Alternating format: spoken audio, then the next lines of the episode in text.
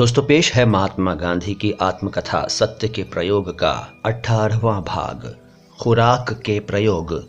जैसे जैसे मैं जीवन की गहराई में उतरता गया वैसे वैसे मुझे बाहर और भीतर के आचरण में फेरफार करने की ज़रूरत मालूम होती गई। जिस गति से रहन सहन और खर्च में फेरफार हुए, उसी गति से अथवा उससे भी अधिक वेग से मैंने खुराक में फेरफार करना शुरू किया। मैंने देखा कि अन्नाहार विषयक अंग्रेज़ी पुस्तकों में लेखकों ने बहुत सूक्ष्मता से विचार किया था। उन्होंने धार्मिक, वैज्ञानिक, व्यावहारिक और वैद्यक दृष्टि से अन्नाहार की छानबीन की थी। नैतिक दृष्टि से उन्होंने ये सोचा था कि मनुष्य को पशु पक्षियों पर जो प्रभुत्व प्राप्त हुआ है, वो उन्हें मार कर खाने के लिए नहीं, बल्कि उनकी रक्षा के लिए है, अथवा जिस प्रकार मनुष्य एक दूसरे का उपयोग करते हैं, पर एक दूसरे को खाते नहीं। उसी प्रकार पशु पक्षी भी उपयोग के लिए हैं, खाने के लिए नहीं। और उन्होंने देखा कि खाना भोग के लिए नहीं, बल्कि जीने के लिए ही है। इस कारण कईयों ने आहार में मांस का ही नहीं, बल्कि अंडों और दूध का भी त्याग सुझाया और किया। विज्ञान की दृष्टि से और मनुष्य की शरीर रचना को देखकर कई लोग इस परिणाम पर पहुँचे कि मनुष्य को भोजन पकाने की आवश्यकता ही नहीं है।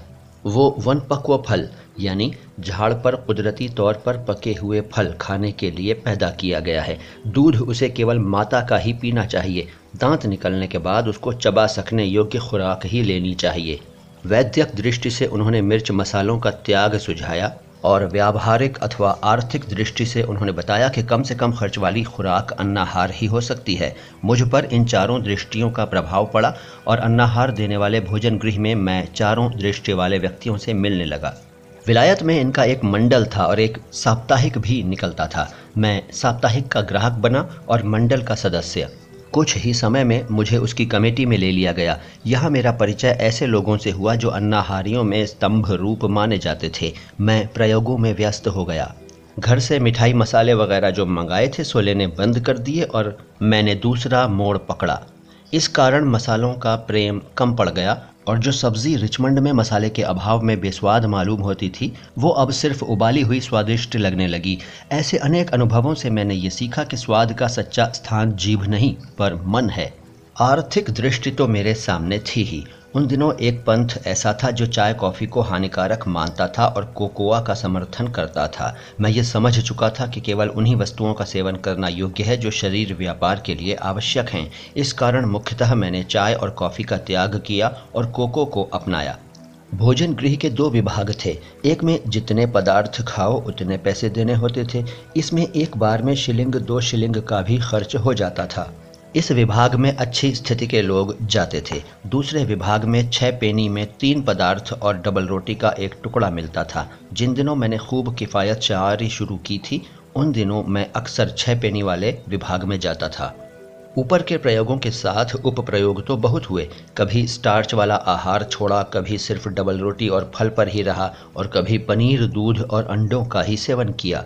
ये आखिरी प्रयोग उल्लेखनीय है। ये पंद्रह दिन भी नहीं चला। स्टार्च रहित आहार का समर्थन करने वालों ने अंडों की खूब स्तुति की थी और ये सिद्ध किया था कि अंडे मांस नहीं हैं। ये तो स्पष्ट है कि अंडे खाने में किसी जीवित प्राणी को दुख नहीं पहुँचता।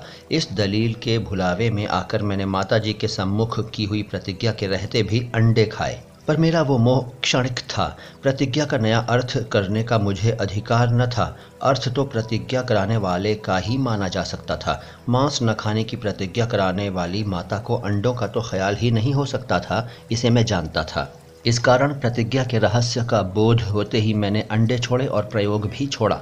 ये एक सूक्ष्म रहस्य है और ध्यान में रखने योग्य है। विलायत में मैंने मांस की तीन व्याख्याएँ पढ़ी थीं। एक के अनुसार मांस का अर्थ पशु पक्षी का मांस था, अतएव ये व्याख्याकार उसका त्याग करते थे, पर मछली खाते थे, अंडे तो खाते ही थे। दूसरी व्याख्या के अनुसार साधारण मनुष्य, जिसे जीव के रूप में जानता है, उसका त्याग किया जाता था। इसके अनुसार मछली त्याज्य थी, पर अंडे ग्राह्य थे। तीसरी व्याख्या में साधारणतया जितने भी जीव माने जाते हैं, उनके और उनसे उत्पन्न होने वाले पदार्थों के त्याग की बात थी। इस व्याख्या के अनुसार अंडों का और दूध का भी त्याग बंधन कारक था। यदि मैं इनमें से पहली व्याख्या को मानता तो मछली भी खा सकता था। पर मैं समझ गया था कि मेरे लिए तो माता जी की व्याख्या ही बंधन कारक है। अतएव यदि मुझे उनके सम्मुख ली गई प्रतिज्ञा का पालन करना हो तो अंडे खाने ही न चाहिए। इस कारण मैंने अंडों का त्याग किया, पर मेरे लिए ये बहुत कठिन हो गया, क्योंकि बारीकी से पूछताछ करने पर पता चला कि अन्नाहार वाले भोजन गृह में भी अंडों वाली बहुत चीज़ें बनती थीं। तात्पर्य ये कि वहाँ भी भाग्यवश मुझे तब तक परोसने वालों से पूछताछ करनी पड़ी थी। जब तक कि मैं अच्छा जानकार न हो गया, क्योंकि कई तरह के पुडिंग में और कई तरह की केक में तो अंडे होते ही थे।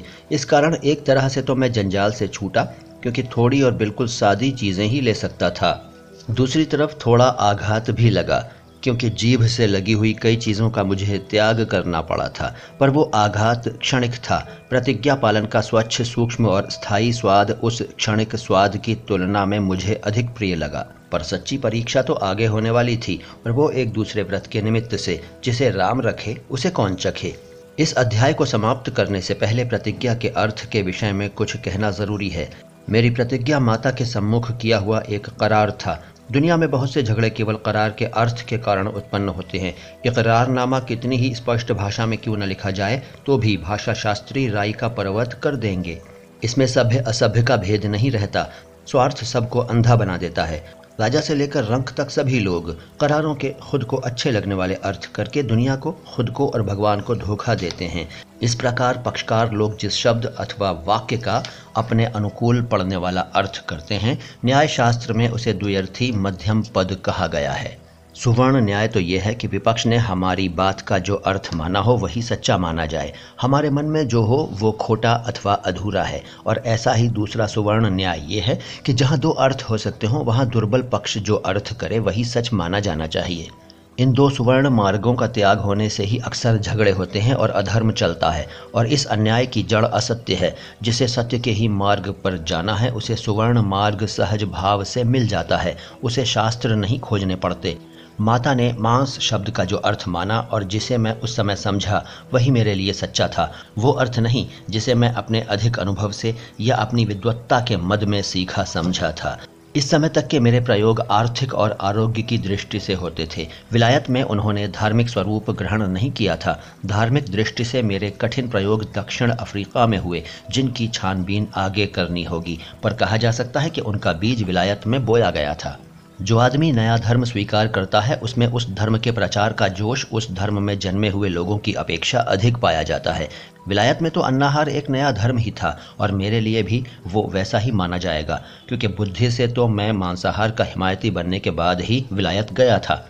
अन्नाहार की नीति को ज्ञानपूर्वक तो मैंने विलायत में ही अपनाया था। अतएव मेरी स्थिति नए धर्म में प्रवेश करने जैसी बन गई थी और मुझमें नवधर्मी का जोश आ गया था। इस कारण उस समय मैं जिस बस्ती में रहता था, उसमें मैंने अन्नाहारी मंडल की स्थापना करने का निश्चय किया। इस बस्ती का नाम बेज वाटर था। इसमें सर एडविन ऑर्नल्ड रहते थे। मैंने उन्हें उप सभापति बनने को निमंत्रित किया। वे बने, डॉक्टर ओल्डफील्ड सभापति बने, मैं मंत्री बना।